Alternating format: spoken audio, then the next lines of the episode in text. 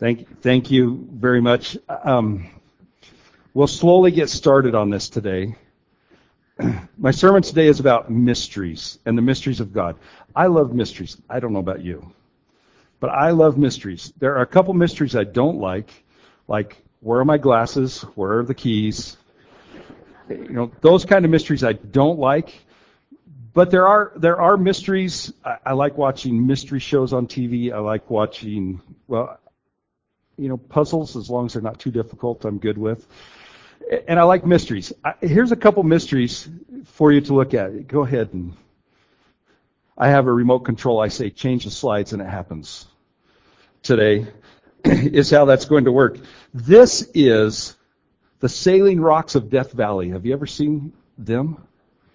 I kind of like to see them in person. The mystery over the years has been, how do they do that? I'm I'm sorry. I, okay. uh, my wife gives me clues, and I have no idea what she's saying. so if I if I have a blank look, you'll know that I was given a clue, and I have no idea what she's saying. But anyway, uh, the the way these work is it has to have a flat spot, there has to be some moisture, and there has to be some ice. And when the ice melts and the wind blows, the rocks move. If they have, if they're smooth on the bottom, they just move randomly. But if they're coarse on the bottom, they'll move straight and sometimes they'll turn over and change directions. The longest one they found is about 300 feet, the longest trail. Pretty impressive, isn't it? It's a mystery until they figure out what it is. And then the next one is the Northern Lights. Have you seen the Northern Lights down here? The first time I ever saw Northern Lights was in Nampa, Idaho in college. It was the eeriest thing I ever saw. It, I had no idea what was going on with that. Because I grew up in eastern Washington. We didn't have things like that this far down. But the Northern Lights are gorgeous, and I'm sure they used to be a mystery to a lot of people, but here's the bottom line. When charged particles of the sun strike atoms in Earth's atmosphere, they cause electrons in the atoms to move at a high energy state. When the electrons drop down to a lower energy state, they release a photon, light. Wow. Isn't that something? And, and we have mysteries all through our, our lives. And we have mysteries in our, our relationship with God too. And the first mystery is why does Jesus love me? You don't know me well enough to answer that question or wonder if he loves me or not, but put it this way why does Jesus love you? It's a mystery. Why would he? We know that we don't deserve it. If you think you do deserve it, come talk to me this week before I go to district assembly and I'll help straighten you out and let you know that you're just like the rest of us and we don't deserve it. But it's a mystery. And we can say, you know, that, that song from our childhood, Jesus loves me, this I know. Okay, I'm talking people my age and older.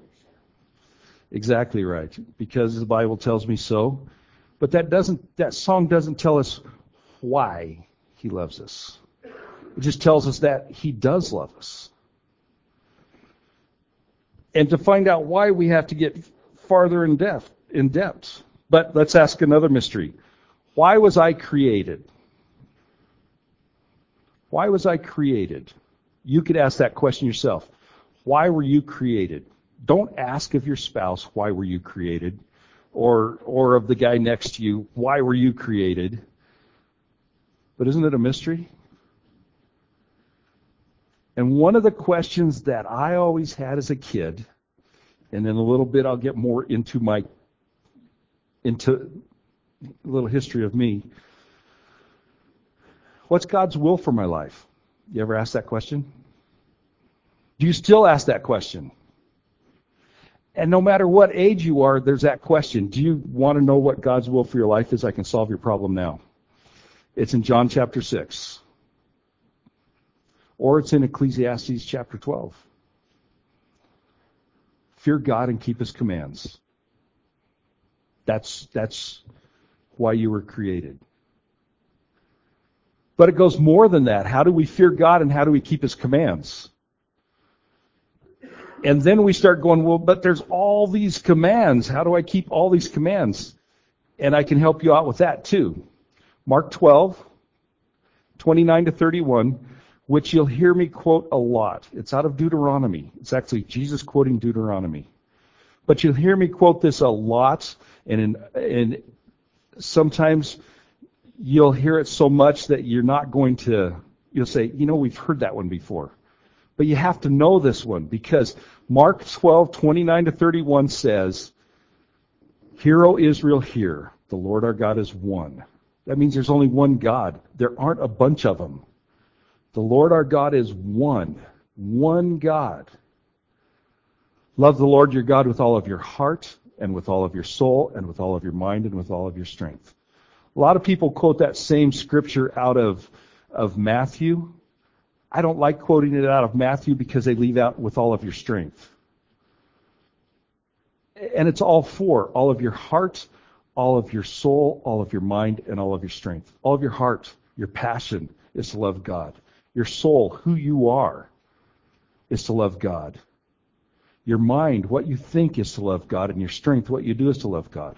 And the second one is like it love your neighbor as yourself. This sums up the laws and the prophets. So that's how you keep God's, that's how you fear God and keep His commands, or that's how you keep His commands. But yet, there's more to it than that. And together we're going to discover those things and not, it won't all be discovered today.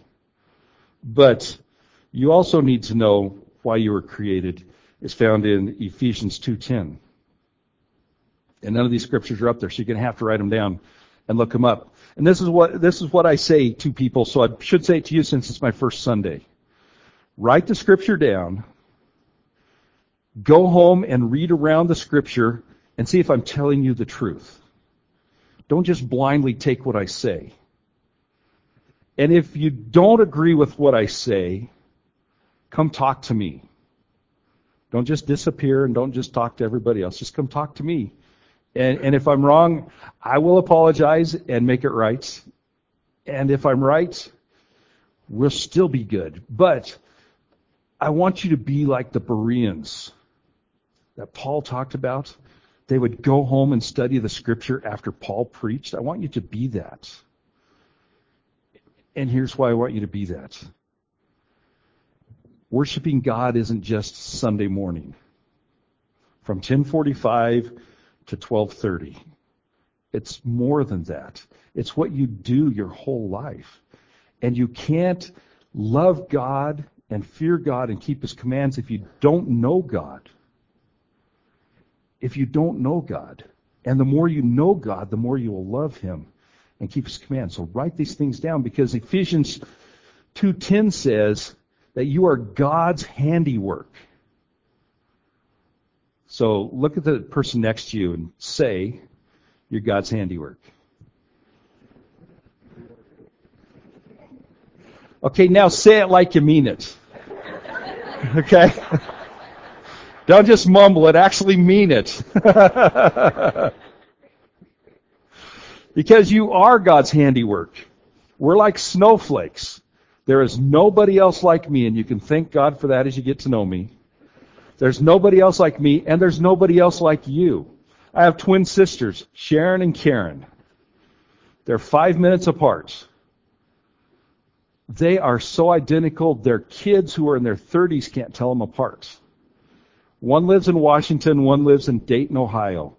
And when they get together, the kids will go to the wrong one and call her mom, and they just start smirking and they go, "Oh, you're not my mom, are you?" but yet, even they're different. They're so identical that they both went into the hospital, one in Washington and one in Dayton, the same day, the same hour, with gallbladder problems. That's how identical they are. But they're different. They're God's handiwork. You're different. Don't say to the person next to you, you're different. They already know that. But we're God's handiwork, and we're, we were created to do good works that God planned in advance for us to do. And as we grow together, we're going to learn what those works are, but let me give you a hint. It's not doing things. It's the, the good works goes right along with the store up for yourselves treasures in heaven. And, and I always thought as a kid, the store up for yourselves treasures in heaven was gold, you know, a nice place to live and all that. Do you know what the treasures in heaven are? You. You. Your family, your kids, your friends. And when you get to heaven, the crowns in your jewel are going to be the people that are there because you lived for Jesus Christ here on earth. And the, and how you live for Jesus Christ here on earth is doing the good works that He has planned in advance for you to do. The good works aren't just be nice to somebody. It's an opportunity to plant a seed about God's love. It's an opportunity, if somebody else has planted a seed, to lead somebody to the Lord. It's the opportunity to disciple somebody. That's the good works that He's planned in advance. And, and most of the good works, we don't even realize we're doing them till they're all done. I, I've been in the ministry for 30, I'm starting my 34th year. So I'm at least 35 years old. And, and the first 19 and a half years of my ministry is in youth ministry, and a lot of you heard that if you came to the potluck and to the breakfast um, how long ago was that? March. There we go. In March. But some of you didn't hear it. And it's amazing to me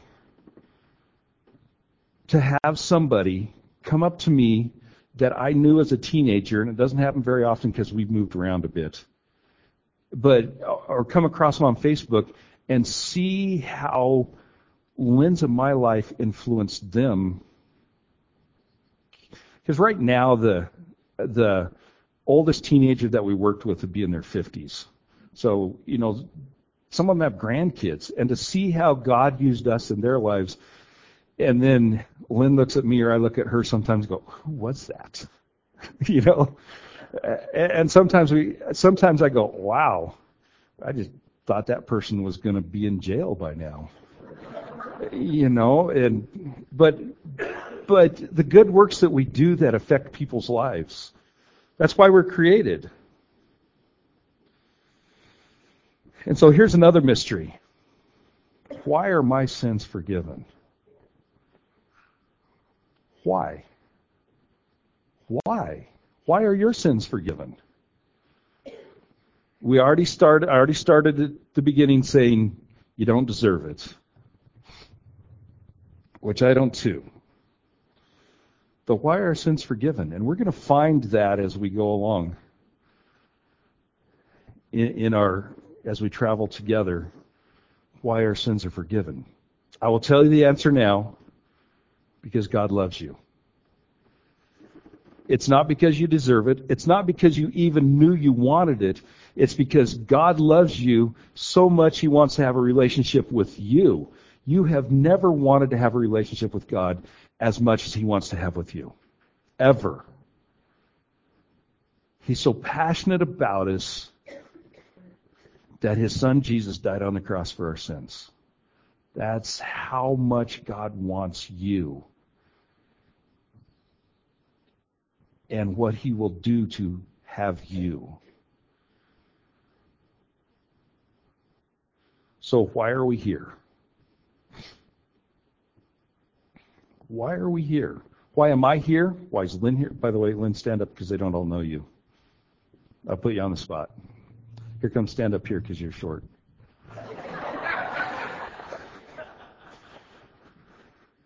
this is Lynn.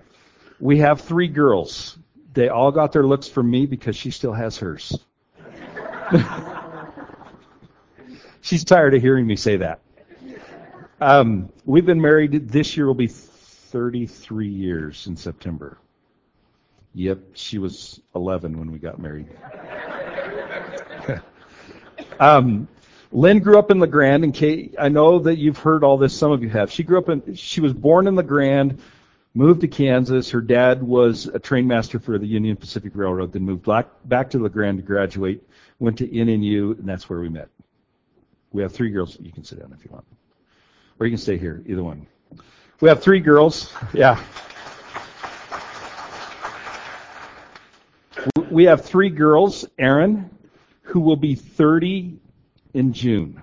So we're reaching a new decade in our lives. Uh, she's married to Blaine, and they live in Berkeley, California. Don't hold it against them. He works for the Berkeley, the National, Berkeley National Inst- Research Institute. And they'll be here Memorial Weekend. So you get to see them. We, our middle daughter's Kelsey. She'll be 29 this year. She teaches school. Um, I want to I want to say Ridgefield, but it's not quite that far up. Where I-5 and 205 come together in Vancouver, she teaches school there. Uh, and she's married. Her husband Kyle is a, a 2D, 3D graphic artist. They live in downtown Portland. Don't hold that against them either. Um, Kyle's from the Dalles, and Kelsey graduated from the Dalles. And then our youngest, Elise, who is in China right now, uh, she is coming home on Wednesday. She's coming back to Portland. And then um, she was teaching kindergarten in Chengdu, Sichuan, China. And so she won't be here on Mother's Day though, but the next Sunday she'll probably be here unless she goes someplace else. She she has all these plans that she has, and she has our car, so we don't know when we'll ever see her again. Uh, she's 23. Is that right? Yeah, 23. She's 23, and all three of our girls graduated from Northwest Nazarene University, and one son-in-law graduated from there. I graduated from there. And we've been around. I was called into the ministry at 13, and I never thought I'd be in John Day, Oregon. I never thought I'd be a senior pastor because when I was called into the ministry, it was called to be a youth pastor, I was pretty sure. And but but this is what I've discovered. Working with adults is like working with teens. They just move a little slower and they have more money. So so it's it's about the same. So the transition has been been good for us. But when I was 17, I knew I didn't want to go into the ministry, and I told God so. So I went to Phoenix, Arizona to go to DeVry Institute of Technology. That would have been in 1977 to design computers. And that only lasted about six months when I realized God was right and I was wrong. And moved to Nampa with to live with my two older sisters and get a job till school started uh, in the fall. And I knew I was in the right spot when I moved to Nampa and I started looking for a job, and everybody's telling me, oh, there's no jobs here. This was in 1978. There's a little recession going on then. There's no jobs around here. I went to the, the first place I went to was a molding plant. You know, they made the molding around the doors and baseboards, things like that. I went to the molding plant and they said, we're not hiring. And I said, can I fill out an application anyway? And they go, okay, but we're not hiring. And I went home for lunch and the phone rang and said, can you come to work at two o'clock? And that was the first place I went to on the first day I looked for a job and they weren't hiring and that helped me get started in school. And I have battled God off and on since then in college. I the reason, one of the reasons I knew it was youth ministry is because I wouldn't have to talk in front of people like this.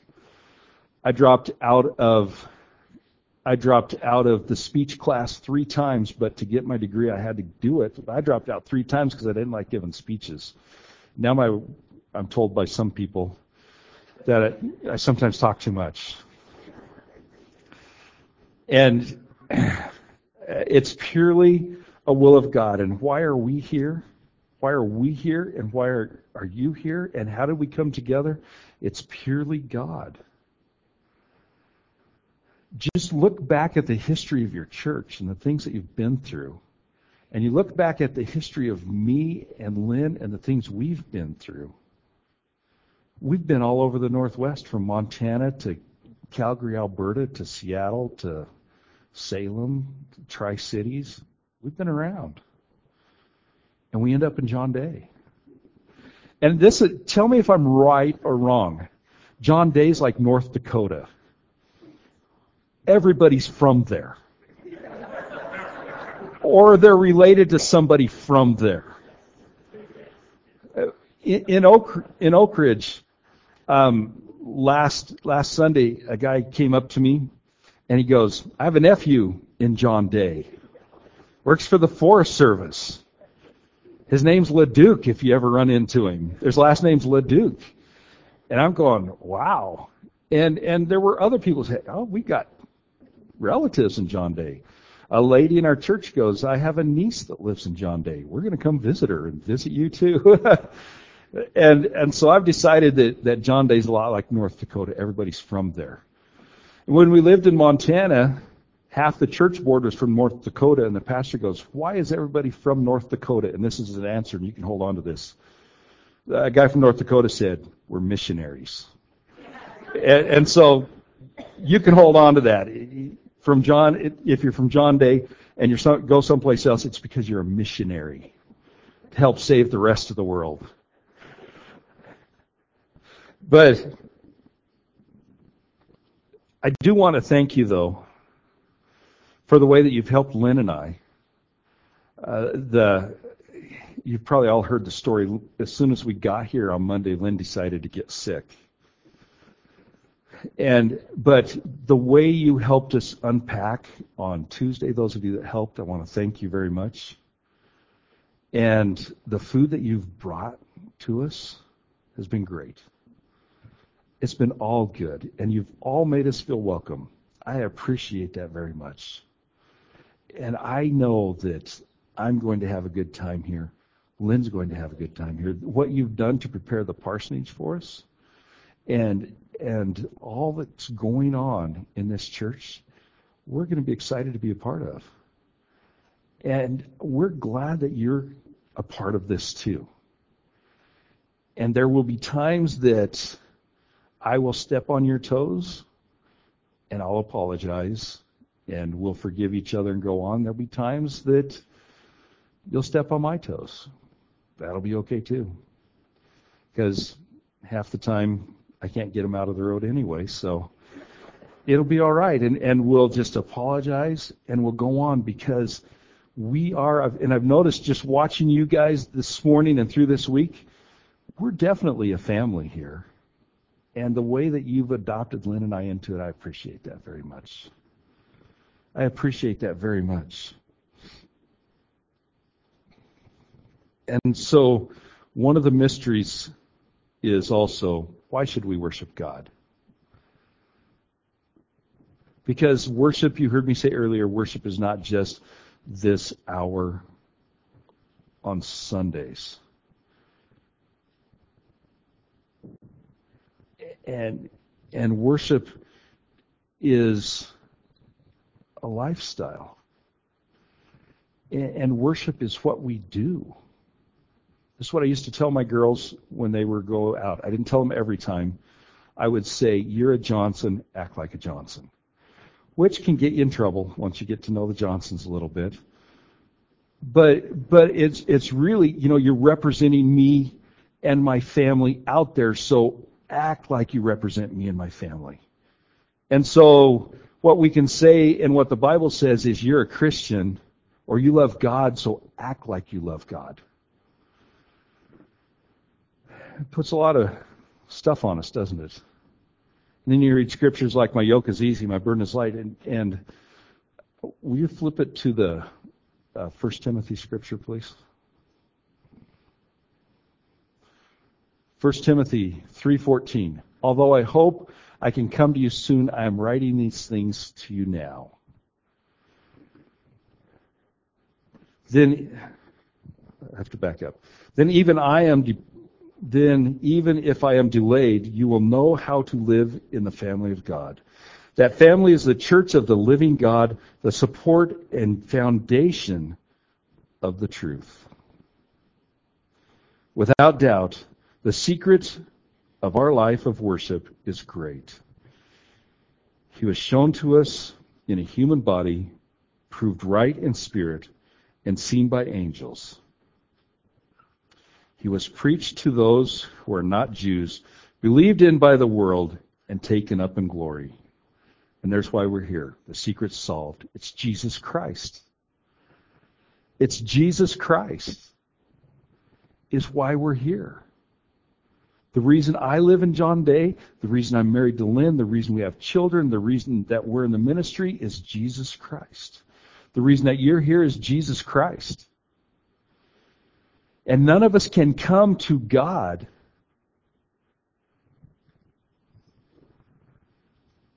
unless He calls us. But He calls us because He loves us, and God is love, which solves the mystery. Why does He love us? Because He is love. You are His handiwork. I am His handiwork. We're unique to do the things that He has called us to do. He loves us. And that's why we were able to come to John Day. I don't know if you realize how fast things worked for us, for, for Lynn and I. I don't know if you realize that. In March, you extended that you had the vote and extended the call for us to come as your pastors. We said yes. We started working on the house to put it up for sale. And then on Thursday of the the spring roundup, we put it on the market. Now Thursday afternoon it was shown. On Friday there was an offer.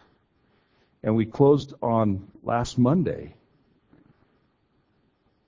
as we were driving out of town. We signed the papers. We came here. If that's not God, and our realtor, who is a Christian, she goes, wow, that was definitely God because around here it takes 120 days or more to sell a house. We sold it in three weeks. From the offer to the final signing of the paper and the money switching hands, three weeks. You can't tell me that's not God. And look, and look at your side of it too. All that God's done to prepare you. If Pastor Bob was like an angel that came and, and helped you guys and, and get you ready for the next step of ministry for this church. If that wasn't God, I don't know what was. And why is it? Because He loves us. And He is love. And the cool thing is, the reason he's using you is because he loves your family and he loves your friends and he loves your neighbors and the people that you work with and the people you come in contact with too. He loves them as much as he loves you, and you get to be the spark that sets the fire off in their life. So we have to live like we love God so that they can love God too. The story goes a man named Joe was working in a a rescue mission. And Joe had lived on the streets for years. He found Jesus. Joe would help all he would do whatever was asked. He would clean up the vomit from the the drunks. He would clean up the mess in the bathroom. He would clean the kitchen. He would serve food. And the guest pastor came was preaching, and uh, and one of the guys in the mission came running down to the altar, and he's and he's praying, God, make me like Joe. And the preacher goes, Don't you mean make you like Jesus? And the guy said, Who's Jesus? And then he said, If he's anything like Joe, I want to be like Jesus. That's what you need to be. That's what we need to be. That's the good works that God created for us to shine like a light into the darkness around us. So that people will say, God, help me know Jesus. So let's just take a little poll. How many of you uh, came to church or came to know Jesus all by yourself? Never hearing about him, you just showed up. How many of you came to know Jesus because somebody else told you about him? That's our job. That's our good works to live Jesus with our whole lives into the community. That's what he's called us to do. And in 1 Corinthians chapter 2, verse 6 through 10, did I give you that one? Yeah. It says this However, I speak a wisdom to those who are mature but this wisdom is not from this world or from the rulers of this world who are losing their power. I speak God's secret wisdom. There's the mystery right there. Which is kept hidden before the world began. God planned this wisdom for our glory. None of the rulers of this world understand it. If they had, they would not have crucified the Lord of glory. But as it is written in the scriptures, no one has ever seen this and no one has ever heard about it.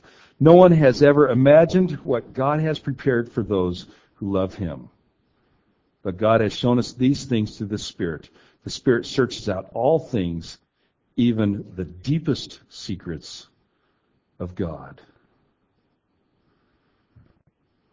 And so our life's a mystery. And we're on a mystery, aren't we? And we get to seek out God's secrets as the Holy Spirit leads us together. What's going to happen here? I don't know. But I know this God's going to lead it. It will change you, and it will change me. I want you to know I'm excited for it. I'm excited for what God is doing and going to be doing in our lives, not only individually, but as a group and as a body. And so I'd like to pray for us. And if you'll stand with me, we'll pray. I, I know that church is getting out a couple minutes early, but there's soup downstairs. So I'll pray for that too.